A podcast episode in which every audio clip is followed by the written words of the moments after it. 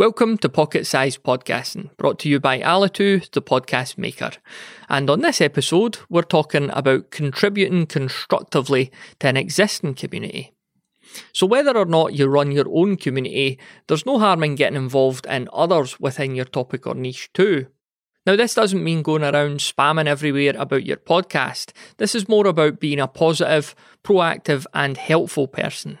For example, you could be someone who offers answers to questions, and you could even be known as someone who starts conversations and gets discussion going as well.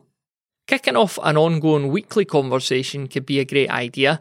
For example, hey fellow writers, what's everyone been working on this week? Or, alright photographer pals, let's see your best shot from the past seven days. You know, stuff like that. This positive community involvement means that people get to know you and, by default, your podcast.